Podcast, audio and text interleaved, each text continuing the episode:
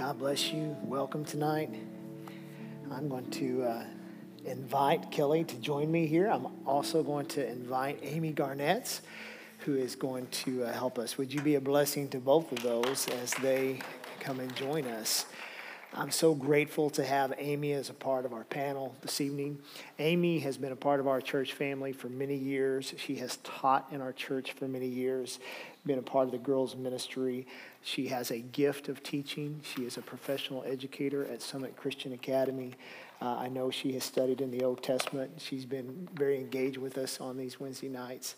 And so I've been um, just praying and you know, trusting God for different ones that would be added to the panel. And and uh, ask her, and she graciously prayed and agreed, and here she is with us. So, Amy, thank you. I'm looking forward to, to her input as well. And of course, Kelly is a gifted teacher as well. So grateful uh, for her. Pastor Matt Land is going to be joining us next week, and so uh, that's that's kind of cool. And so uh, uh, we're we're looking forward to all of that. Thank you for that prayer, Michelle. Because what good does it do if we know the word but do nothing with it? You know, why have the gifts that God gives us if we don't use them? Right? And so it's not just to receive, receive, receive, receive, and receive and do nothing with it. We take what God has given us. And if we're ever waiting to be perfect in those areas, if we're waiting, you know, to have all the knowledge in those areas, we're never going to do that, right? And so wasn't it that God who chose the disciples who were just what they were considered to many just simple people, simple men, uh, unlearned, and yet God used them to change the world. And so uh, I'm grateful for, uh, Michelle, do you have the other mic? I'm sorry. So I'm, I'm grateful for that prayer. I mean, I don't mind reading yeah. on the same mic as Amy, but she will not be on Now, the there we go. Mic. Well, let's turn in our Bibles to Genesis chapter 27. I do appreciate uh, Pastor Adria and Joe as well helping us last week, uh, uh, fill in as we were, as Kelly and I were both gone. Uh, but let's turn to Genesis chapter number 27. We're going to go ahead and read through these 46 verses, and then we'll begin to kind of look over it as we as we normally do. So Genesis chapter 27, verse number one. It says, One day when Isaac was old and turning blind, he called for Esau, his older son, and he said, My son. Yes, father, Esau replied. I'm an old man now, Isaac said, and I don't know when I may die. Take your bow and quiver full of arrows and go out into the open country to hunt some wild game for me. Prepare my favorite dish and bring it here for me to eat. Then I will pronounce the blessing that belongs to you, my firstborn son before I die. But Rebekah overheard what Isaac had said to his son Esau. So when Esau left to hunt for the wild game, she said to her son Jacob, Listen, I overheard your father say to Esau, Bring me some wild game and prepare me a delicious meal, that I will bless you in the Lord's presence before I die. Now, my son, listen to me. Do exactly as I tell you. Go out to the flocks and bring me two fine goats. I'll use them to prepare your father's favorite dish. Then take the food to your father so he can eat it and bless you before he dies. But look, Jacob replied to Rebekah, my brother Esau is a hairy man and my skin is smooth. What if my father touches me? He'll see that I'm trying to trick him and then he'll curse me instead of blessing me. But his mother replied, Then let the curse fall on me, my son. Just do what I tell you. Go out and get the goats for me. So Jacob went out and got the young goats for his mother. Rebekah took them and prepared a delicious meal just the way that Isaac liked it. Then she took Esau's favorite clothes, which were there in the house, and gave them to her younger son Jacob. She covered his arms and the smooth part of his neck with the skin of the young goats. Then she gave Jacob the delicious meal, including freshly baked bread. So Jacob took the food to his father. My father, he said. Yes, my son, Isaac answered. Who are you, Esau or Jacob? Jacob replied, It's Esau, your firstborn son. I've done as you told me. Here is the wild game. Now sit up and eat it so you can give me your blessing. Isaac asked, How did you find it so quickly, my son? The Lord your God put it in my path, Jacob replied. Then Isaac said to Jacob, Bless you, come closer so I can touch you and make sure that you really are Esau. So Jacob went closer to his father, and Isaac touched him. The voice is Jacob's, but the hands are Esau's, Isaac said. But he did not recognize Jacob because Jacob's hands felt hairy just like Esau's. So Isaac prepared to bless, prepared to bless Jacob. But are you really my son Esau? He asked. Yes, I am, Jacob replied. Then Isaac said, Now, my son, bring me the wild game. Let me eat it, and then I will give you my blessing. So Jacob took the food to his father, and Isaac ate it. He also drank the wine that Jacob served him. Then Isaac said to Jacob, Please come a little closer and kiss me, my son. So Jacob went over and kissed him. And when Isaac caught the smell of his clothes, he was finally convinced. And he blessed his son. He said, Ah, the smell of my son is like the smell of the outdoors, which the Lord has blessed. From the dew of heaven and the richness of the earth, may God always give you abundant harvest of grain and bountiful new wine. May many nations become your servants, and may they bow down to you. May you be the master over your brothers, and may your mother's sons bow down to you. All who curse you will be cursed, and all who bless you will be blessed. Esau prepared a delicious meal and brought it to his father. Then he said, Sit up, my father, and eat my wild game so that you can give me. Oh, did I? Verse I did not mean to do that in my notes. I so apologize there. I think it cut off here in my print. All who curse you be cursed, and all who bless you will be blessed. His father Esau returned to his hut. Is, was that it? Read that for me, Kelly. As soon as Isaac had finished, sorry. As soon as Isaac had finished blessing Jacob, and almost before Jacob had left his father, Esau returned from his hunt. Thank you. Mine got cut off there for some reason. Thank you. I didn't think that was right. Verse 31. Esau prepared a delicious meal and brought it to his father. Then he said, Sit up, my father, and eat my wild game so you can give me your blessing. But Isaac asked him, Who are you? Esau replied, It's your son, your firstborn son Esau. Isaac began to tremble uncontrollably and said, Then who just served me wild game? I have already eaten it, and I blessed him just before you came. And yes, that blessing must stand. When Esau heard his father's words, he let out a loud and a bitter cry. Oh, my father, what about me? Bless me too, he begged. But Isaac said, Your brother was here, and he tricked me. He has taken away your blessing. Esau exclaimed, No wonder his name is Jacob, for now he has cheated me twice. First, he took my rights as the firstborn, and now he has stolen my blessing. Oh, haven't you saved even one blessing for me? Isaac said to Esau, I have made Jacob your master and have declared that all his brothers will be his servants. I have guaranteed him on an abundance of grain and wine. What is left for me to give you, my son? Esau pleaded, But do you only have one blessing? Oh, my father, bless me too. Then Esau, he broke down and he wept. Finally, his father Isaac said to him, You will live away from the richness of, uh, riches of earth and away from the dew of the heaven above.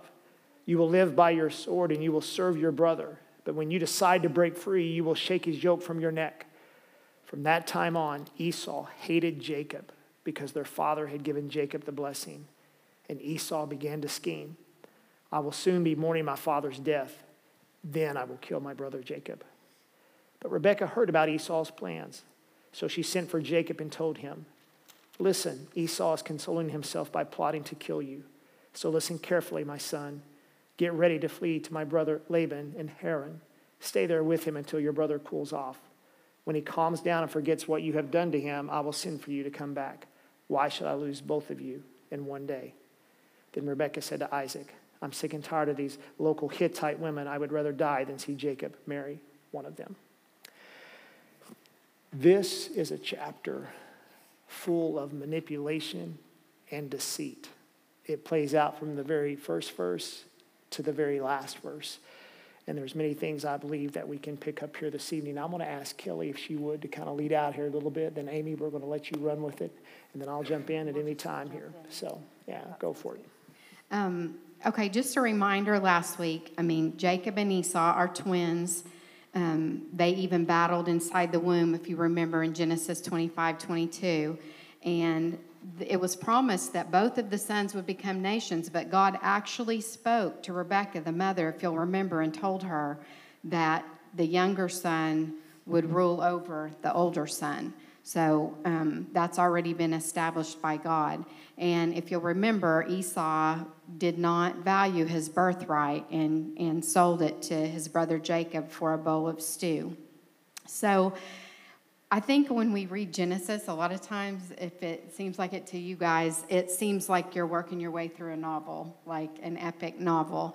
And this chapter, to me, I, I said it to Pastor Steve earlier, seems like a play, like with all these different scenes playing out, like Act One, Act Two, and the different uh, parents and the sons, and and working through this. And so um, that was kind of my take on kicking us off tonight. And so, if you want to jump in there and some things you saw, and then we can fill some things in. 27? Yeah, 27, absolutely. Yeah, I just was filling in the background for anybody who wasn't here. Well, I, can I add something to the background? Yeah, absolutely. Yeah, go for um, it. What I read about last chapter that I thought was interesting. Um, when I was reading the commentaries, I thought it was unusual that um, uh, Jacob was the one that was cooking the stew. Go back to that part, mm-hmm. and then um, he, you know, he sold his birth, Esau sold his birthright and everything. Um, what I read was that Jacob was frustrated with Esau not living Christ-like, or you know, living for God, and that's why he um, took it into his own hands and manipulated but because he was the promised son, so he should have been the one that was um, set first. And so I thought that was interesting. Kind of leads right into this, but um, it begins in 27 about, you know, Isaac, um, he asked Esau to make him a meal. Um, and he was on his deathbed, or that's the way it portrays it, um, as if he's bedridden. And um, what I was reading was how, how do we want to go out that we ask somebody to make us a, a good meal for ourselves? Because back in those culture, even in Jesus' time, it was very important to share a meal with somebody. And he said, Make me my favorite food. So he portrayed, Isaac already portrayed that he um, was showing some selfishness already in that part. Um, you go back to Abraham. What does Abraham do before he um, passes away? He sends um, his faithful servant to go get a bride for his son. And Joseph, um, um, nope, I've lost it. That's why I brought my books. That's okay. You're fine. Yeah, first nine's good. You're good. Um, oh, when David, King David, before he passed away, he made sure he had the right king on the throne. And here, Isaac, before he passes away, or he thinks he's going to pass away, he says, I don't know when I'm going to die, but he's worried about a good meal for himself. Yeah. Even his father prepared, gave help make sure Isaac had a wife you know, before he passed. Right. So we yes. had lots of great examples, yes. but I saw that same thing. And here's what's interesting about that. One of the one of the studies I was reading had a thing about where Martin Luther tried to calculate the time. And so it said that probably he was about 137 years old at this point in time. He lived to be 180. So if that's true, there was 43 years more of life to take place.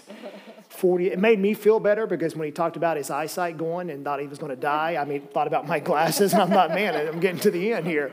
But uh, if that's true, and I just kind of researched that a little bit, it seems like there was a little bit more time to pass before he actually uh, died. But such a good point that he was acting selfishly. Go ahead. Well, um, the other thing that um, it, it talked about, or I looked up and researched, and and it never even made me think about it, but when um, he asked um, Esau, and Esau went out to go hunting, and then we um, know that um, he wanted to give his favorite son a blessing, which is not God's will. He was not following God's will right there. And um, we're going to come about it in just a second about, well, I, I don't know. Do you want me to stop there?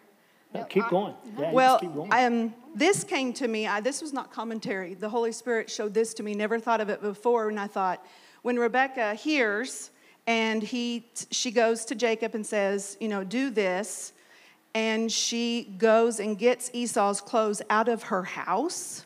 Why would Esau's clothes be at her house? And so when I looked it up and found, he probably was um, keeping his uh, his um, ceremonial clothes at her house because his wives were pagan. And so he was in the place of doing the um, rituals for his father because his father was bedridden. And so he had his special clothes at his mom's house. And so obviously, Isaac was not following God's will. He's having Esau do the promised work that um, Jacob was supposed to be doing all this time. Yeah, I, that's one of the things I thought was interesting is that Esau knew that he had sold his birthright to Jacob, and Isaac had to know what the Lord had spoken to Rebekah. And so they're really just being super sneaky and trying to make things work out the way they want it to. And I just read, um, added in here Job 5:12, and it says, "God frustrates the plans of schemers, so the work of their hands will not succeed." Mm-hmm. Yeah, it's good. I, I said here, no matter how much we scheme or manipulate, we are never going to outsmart or outmaneuver God in our lives. And I know there are times when we probably think, well, I would never do that, but probably at some point, at some time, we believed in God's promise. We, we believed in what was before us, but yet we still tried to get it in our own way, not trusting God for the plan to lay out because of the uncertainties or because it didn't quite look the way that we thought it was going to look.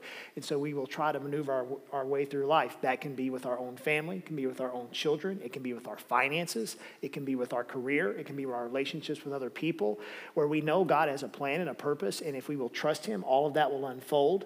But we get ahead of it at times, yeah. and we, we try to manipulate that. In Proverbs uh, 19:21, you can make many plans, but what does it say? The Lord's purpose is going to prevail. And even in this story, as difficult as this story is to read, because there's disappointment, there's disobedience, there's manipulation, there's self-interest. It's all over here.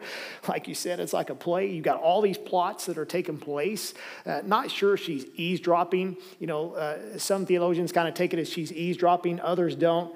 I mean, she always knows what's going on when she's not in the room, so something's happening right there. So you see all of this taking, yeah, taking place in this. It's still not going to uh, uh, change what God's plan is uh, in his life. But what a mess we make.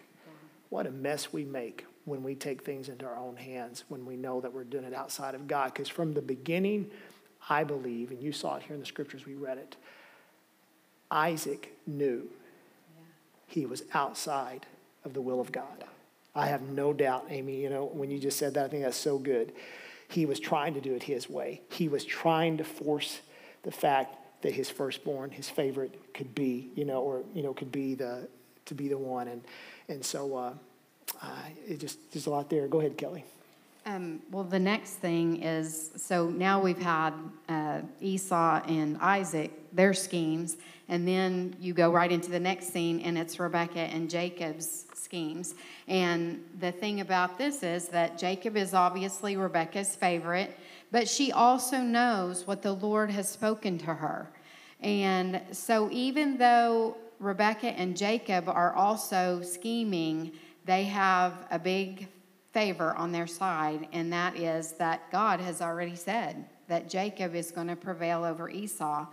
And um, I just think it's so like this can't be her favorite her first time to have kind of manipulated things because think about her plan like how detailed and intricate it is it's like this big giant web of lies First, they have to make the soup, and she has to make it taste just like the wild game soup that her husband loves.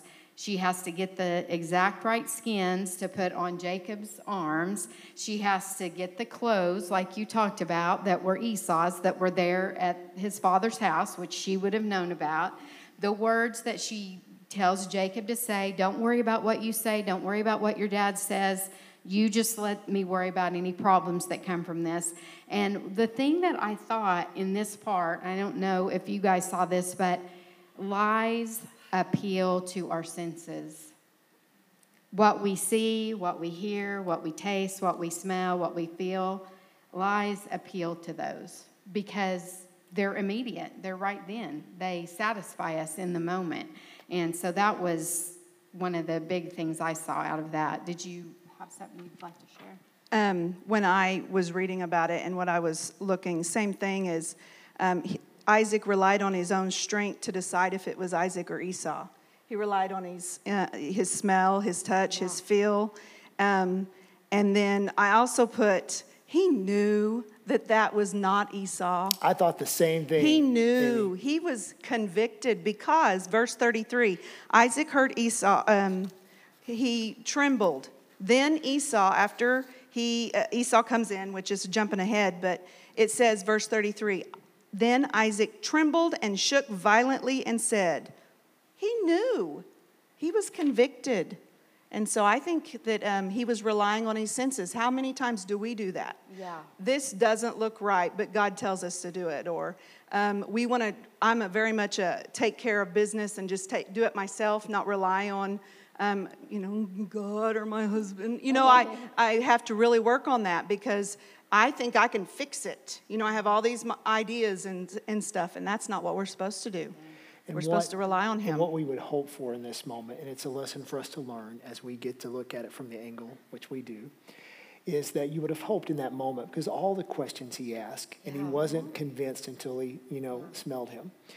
So he did. I felt like he knew the whole time, and all he had to do was say, God, is this your plan? Is this your purpose? Is this how it unfolds? But he just kept pushing through with it. And again, I'm trying to relate this to our lives, to our walk of faith, and how we approach life, and how we approach our decisions, how we approach our relationships and our family. Again, everything that falls on our plate, how we approach it. We push, we push, we push, and then, then and we do question. But instead of just right then and there saying, okay, I've got to stop a minute. I got to stop. Because at any time, you look at this story, he could have said, my sons, I need you to just step out for a little bit Yeah. because he could have went to the Lord in prayer. But yet, maybe he felt the pressure. You know, I don't know exactly what all he's feeling right here, but something's not right about this situation. And again, I believe it's because he has drifted so far from where he needed to be in that walk with God. I mean, here's the man that when he was young was going with his father and his father tells him what's about to happen. He's going to lay his, his life down, you know, on the altar to be sacrificed. And how far we have come from that moment now to years later in life to where he is at. Instead of seeing this growth happen, instead of seeing this, and I know it sounds like I'm a little bit, a little bit hard on him, but what I'm seeing here, it kind of goes back to what I said a few weeks ago. As we get older, our faith shouldn't waver. Our faith shouldn't be weakened. Our faith shouldn't be in a place where, we, where we're not as strong. Our faith ought to be strong as we get to that point in life. If I, I do not want to be 137 years old or 180, you know, Lord, take us home. You know, we know that's not going to happen. But as we get older, may our faith, I think these stories help help you and I to say, okay, we're just like them. We are human, we are wired in the same ways, and we can certainly make the same mistakes.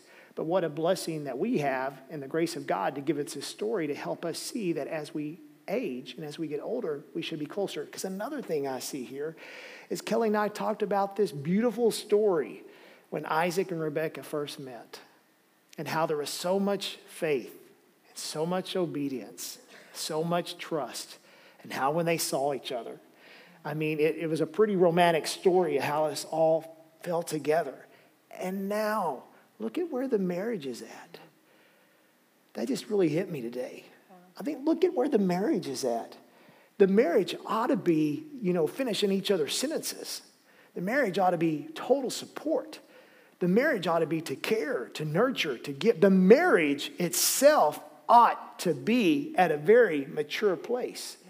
But instead, the marriage, to me, when I read chapter 27, is incredibly distant. What was it that caused Isaac and Rebekah to be distant from one another? Why in these separate rooms? Why the why what I heard, you know, because again, it sounds like eavesdropping or someone, you know, I mean, she heard it, scripture said it. So, you know, why is it all playing out like this? Why not the love and the support and the trust in God's plan together?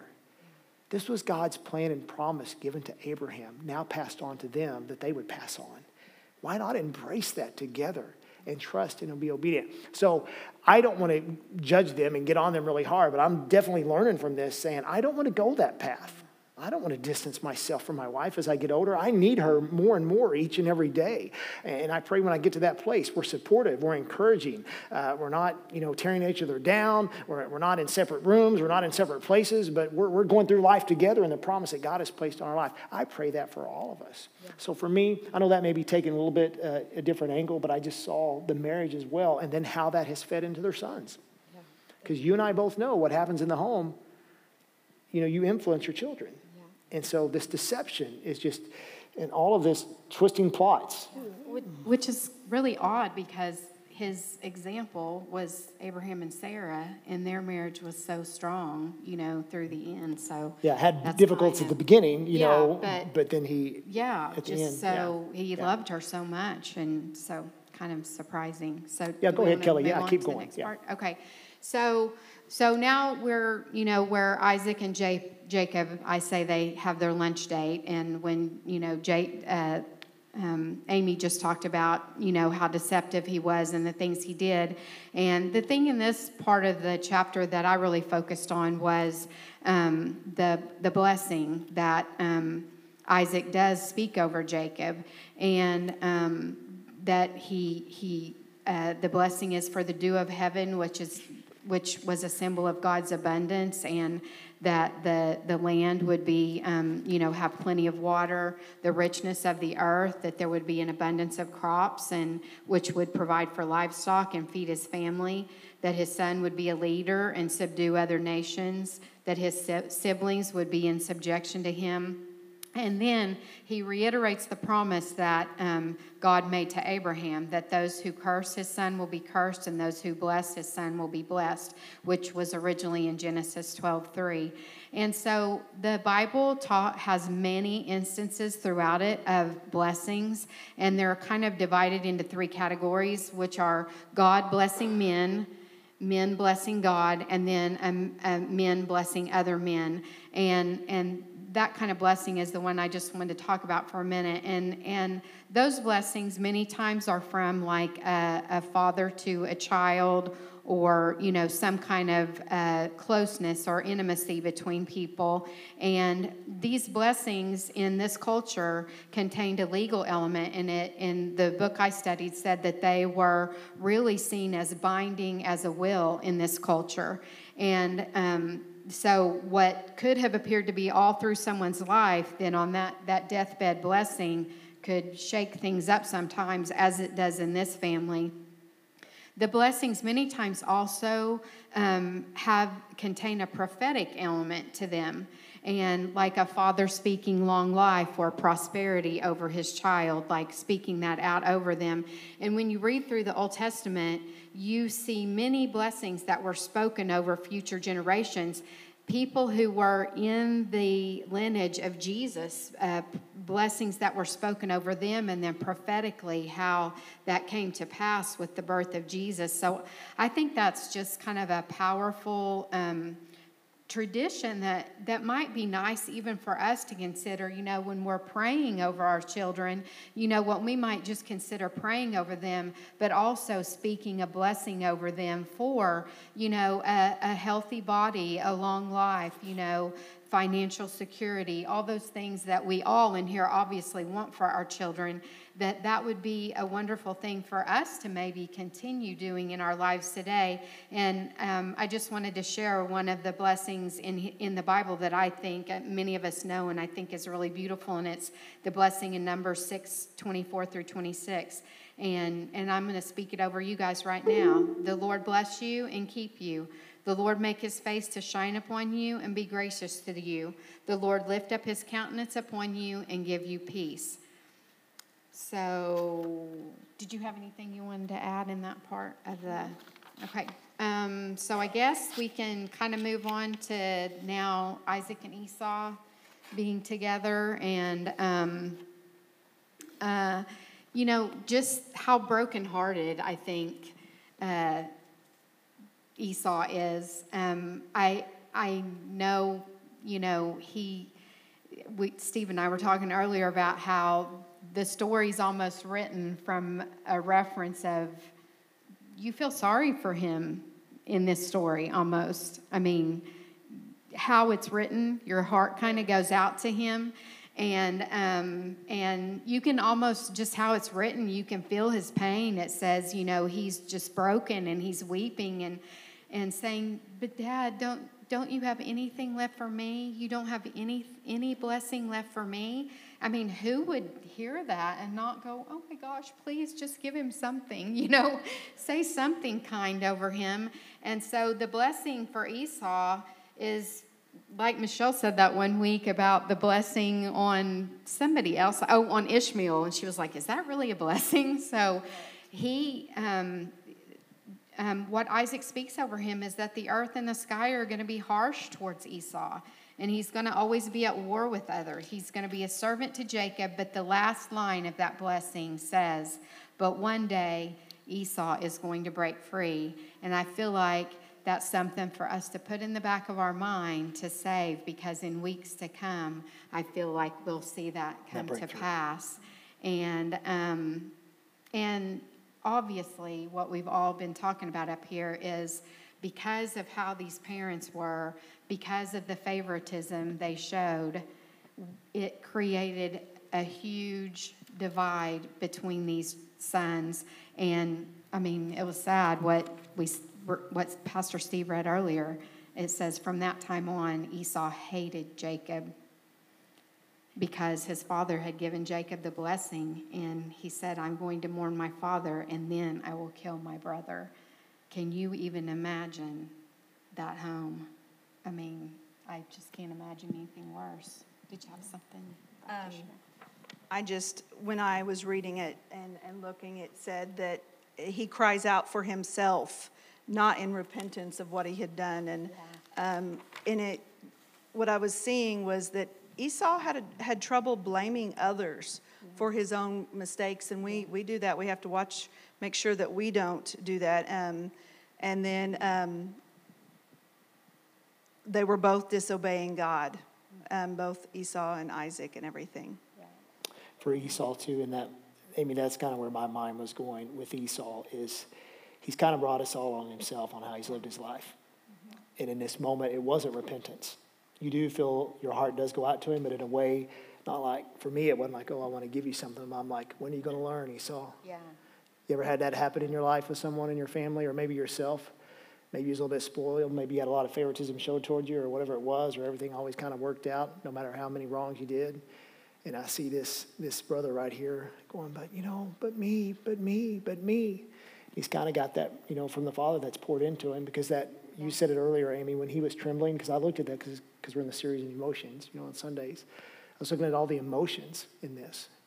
And both of those, when you when you read those passages and study those passages, for Isaac to tremble as he did, I mean, convulsing almost yeah. is what that's conveying. Yeah. Uncontrollably. And that was because he knew he had acted against God's plan. Yeah. And for some reason, maybe he convinced himself that he could outwit God. But he doesn't. And he realizes in this moment that God has been ahead of him the whole time and that God has revealed now that he knew. And this is what's going to happen. And he knows in this moment he has sinned. He knows that he's been caught. He knows how this is done.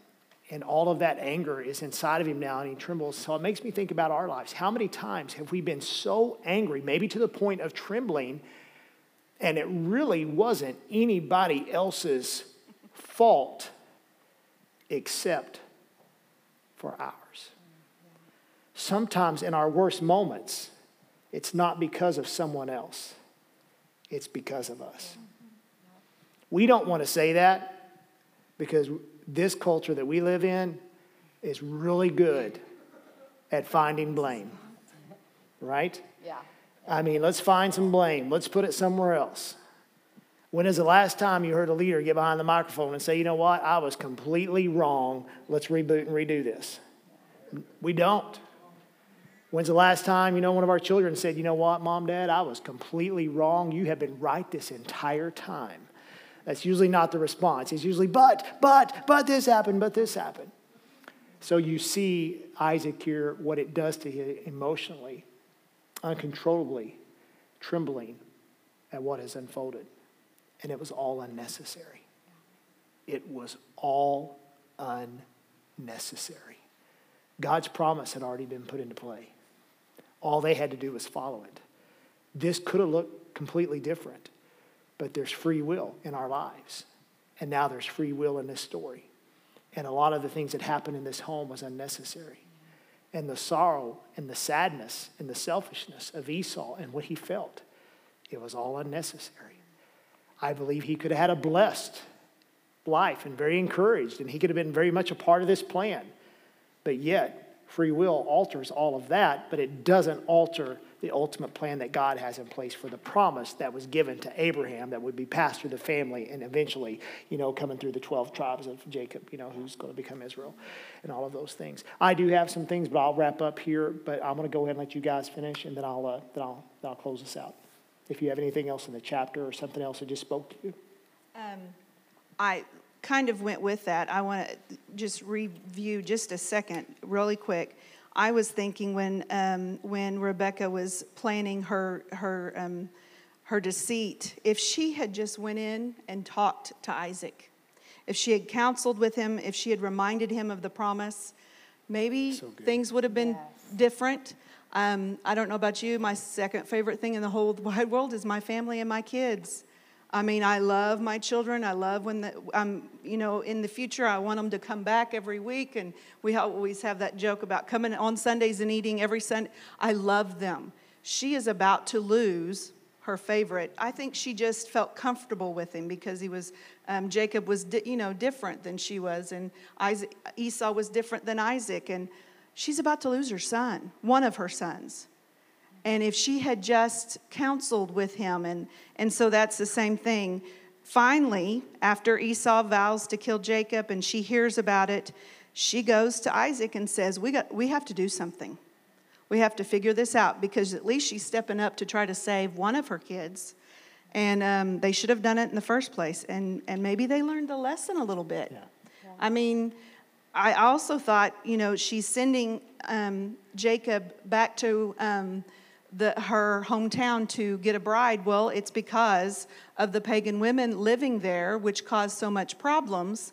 And, and that's kind of what, you know, um, Isaac, you know, he did for Isaac is he said, go back to my hometown and get a wife, you know, got Rebecca.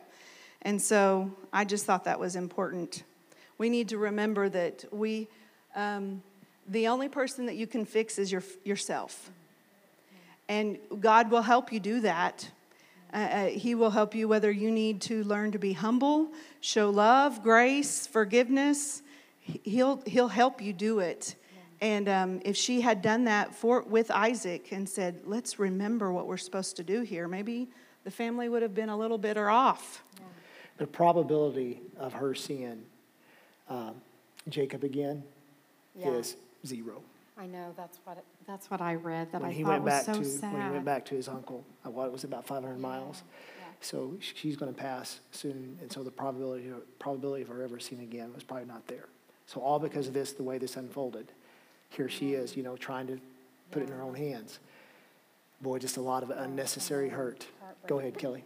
Um, the really the last thing I wanted to say was I thought this story really um, showed um, free will and also God's omniscience and his omnipresence. God, obviously, we know each of us has have free will to make whatever decisions we choose to and, and reap the blessings or suffer the consequences.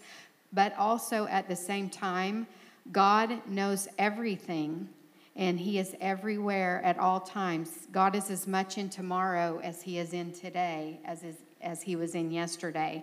And so, because of these two statements are both true.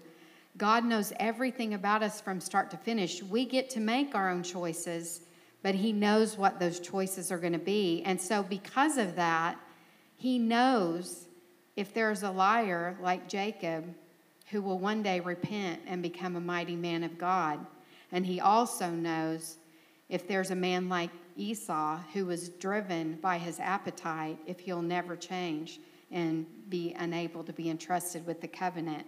So, what seems harsh sometimes that we read, um, is really the wisdom and discernment of God. And I just think that's so amazing that we have free will, but yet God always knows the outcome. He always knows what's going to happen, and um, that He will. He uses situations and people, even people that, like a conniving wife, to accomplish what He wants to accomplish. I mean, look, look at how we like to try to tie this into the New Testament look at the diverse people that he used to accomplish his will with Jesus' purpose, which was going to the cross. He used Jewish religious leaders who were jealous. He used Pontius Pilate, who questioned the decisions he was making. He used Simon the Cyrenian to carry the cross. He used the Roman soldiers. But even though all many of those were wrong, in what they were doing, it still accomplished God's perfect plan. And I'm grateful because we know this and we're going to get into it. The story gets better. And you see the restoration that's going to happen in the brothers, and you know what's going to happen with Jacob. He's going to have a wrestling match that he needs to have. He needs to have it, and, and we'll get there. But I'll end with this as we kind of look at this chapter. And I don't, I hope we don't leave you too heavy tonight with this chapter, but it's just so real because I think in our own families, if we begin to write a story, we would find a lot of heartache and a lot of pain and a lot of things that have happened that were out of our hands, but then things that happened that were in our hands. And so we know that God has a plan in place, but we also know that worldly wisdom is really causing a lot of unnecessary heartache, division, rivalry here in the home, sadness, anger, revenge, I believe even loneliness. I, I felt loneliness when I was reading this story of, of just what the, the, the home at this point, maybe it wasn't, but it feels cold because of the relationships. And I think about how somehow, some way, the worldly wisdom had really gotten into that home because the manipulation, even though they were trying to, in, in a way, trying to do something good. It just was wrong. The whole, the whole approach was wrong. And that's worldly wisdom getting in the way. That's ourselves getting in the way. That's not trusting in God. So that takes us to New Testament, takes us to writing of James. James chapter 3, verse 13. So if, if you are wise and you understand God's ways, prove it by living an honorable life, doing good works with the humility that comes from wisdom. But if you're bitterly jealous, if there's selfish ambition in your heart, don't cover that don't cover up the truth with boasting and lying. For jealousy and selfishness are not God's kind of wisdom. Those things are earthly, unspiritual, and it even says demonic. For wherever there is jealousy, selfish ambition, there you will find disorder and evil of every kind. God, if there is anything like that in our homes, forgive us and let it be gone. Let it be gone. If there's any division or rivalry or selfish ambition or goals, that are, if there's not unity within the home, in the wife, in the husband, in the children, if there's not unity, God help us overcome that. Let us take a good look at ourselves. I'm always wanting to try to approach this by where we are today and how we learn for this in our own lives. God, if there's anything that, that we're causing, if, if our home tends to constantly be in disarray, if there constantly tends to be tension, if there constantly tends to be anger, or if we're trying to manipulate things or manipulate conversations, or if you're having to, uh, you know, step around on your tippy toes because you don't want to set someone off in the family or in the home, something's not right in that home. And we have to be humble to say, God, forgive us for whatever we've brought in. Forgive us wherever my heart may be. Forgive me for whatever I've allowed to latch onto me to cause us to be this way. And if I'm a part of this, help me be a part of the solution now. But that has to know, I know that has to be, be all. But let me continue to read verse number 17. But the wisdom from above is first of all pure. and It is also peace loving. It's gentle at all times, and it's willing to yield to others. It is full of mercy and good deeds. It shows no favoritism, and it's always sincere. And those who are peacemakers will plant seeds of peace, and they will reap a harvest of righteousness. I think about this story, I ask the question how many families have become divided because of all the actions we take that are outside of God's plan and God's purpose. And guys, I'm not just preaching to you, I'm just talking with you because I look in my own life and there were moments in studying through this, I'm like, wow, boy, I needed this a few, you know, times ago, many times ago. Because we all get to a place where we can be acting in our own and really maybe not meaning to, and maybe we're, we're maybe we're thinking that we're well driven, but yet there's a lot of things there that are being uncovered. And uh, you know, in my own life, making mistakes, trying to you know do it on my own, you know, and then have those outbursts and have those moments. And so uh, this just helps me as a, as a person. I hope it helps you to say, God, help me stop in those moments. Instead of pushing, pushing, pushing, and trying to make it all work, let me just stop for a moment. And let me just put my focus back on you and put my trust back in you. Because again, I will say, a lot of what we saw here was completely unnecessary. God's plan would have still unfolded, and it might have looked, Amy, like you said, might have looked quite a bit different. But it didn't. We move on, just like in our lives. We don't want to look over our shoulder because all of us here today could say, well, man, I've put myself through a lot of unnecessary heartache. Well, that's when we have to do what Paul says. Let's forget what's behind us. Let's look ahead. Let's look at God's mercy. Let's look at God's grace. Let's look at God's love. And let's learn from our mistakes. Let's not keep doing the same thing over and over. Okay, God, I'm here today. Let's see reconciliation. Let's see restoration. Let's see you at work. Let's see that promise unfold because that's where God ultimately is going to take us. So, in this story as well, as you read the chapters ahead, you see the mercy of God at work and playing. So, we know that God's plan is always the best for everyone, everyone involved. There's many benefits, there's many blessings, and there's much peace. And isn't that what God wants for us in our lives, in our relationships with one another, with our families, and with Him? Is to be at peace. Isn't, and isn't that obtainable?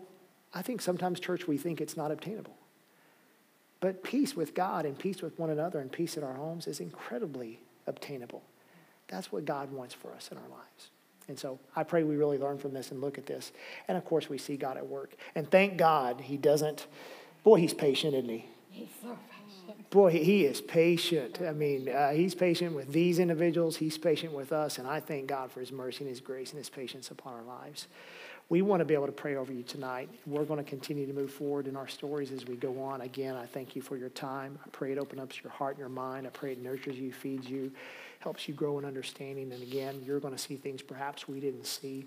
But may God's word continue, continue uh, to build all of us. Let's pray. Father, I thank you uh, for the evening and for all that have given their time all throughout our campus tonight, God, all the volunteers, uh, all the different age groups, all the different ministry that's happening. Thank you, Father, for the opportunity we have been given to do what we do every single week and specifically on these nights, on these Wednesday nights. God, I thank you for those here in the sanctuary. There has been a prayer of blessing over them, and the word been alive and nurturing their souls. There's, been words of blessing spoke over them in this this evening. And I just add to that, Father Lord, that God, your hand is upon each and every one. And as we've heard your word, I pray that God, it continues to grow inside of us and it continues to mold, Father Lord, us and who we are in you. I pray, Father Lord, there were different things I know that, that really probably stuck out to different individuals, God, as we were looking at this. And I pray that, God, you're doing a work in every home, every relationship, every family. And I pray, I pray that our trust is in you. Those schemes that are working against us, those battles, those lies, that manipulation of the world, all of that that's trying to play against our emotions and play against our knowledge of the truth, all of those things that are trying to, to work against who we are in you, it, work against our marriages, work against our children and what they believe and, and what has been seeded into their hearts. Father, Lord, we pray in the name of Jesus that we will trust in you and that, Father, Lord, that the battle is not just ours, but, Father, the battle is yours. And together, Father, Lord, we will see victory in our lives. It's not by our own knowledge, it's not by our own power, it's not by our own might, but it's by the Holy Spirit that's working and moving, God, in our lives, in us as individuals and collectively. So I pray, Father, in the name of Jesus, blessing upon my family, blessing upon my church family, God. I pray that they are receiving, that, that, that God, you're speaking truth, and what needs to change, changes. What needs to be uh, corrected is corrected. What needs to be added, it will be added. Father, Lord, you may you work in each and every one. And Father, as I pray and close out, I know there are many requests in our church. There are those that we're praying for. And I'm going to specifically call out the McKinney family tonight, God, because Rita needs a miracle. Rita needs a miracle. Marshall needs your hand upon him in his surgery tomorrow. And I pray that we will see a powerful, powerful move upon their lives, and they will be just an, an, an, just an encouraging testimony to all. I pray for them. I pray for Christine, Father Lord, tonight, that you reach out to her, and your hand is upon her life as well. I know there are many needs, Lord, but as a family, I want to lift those up to you that, God, I know that, Father Lord, just need that touch, that miracle in their lives. I pray blessing, favor as we spend time in prayer, as we spend time in intercession. I pray your presence, your peace uh, is felt very richly by every single one. We go and we go with you.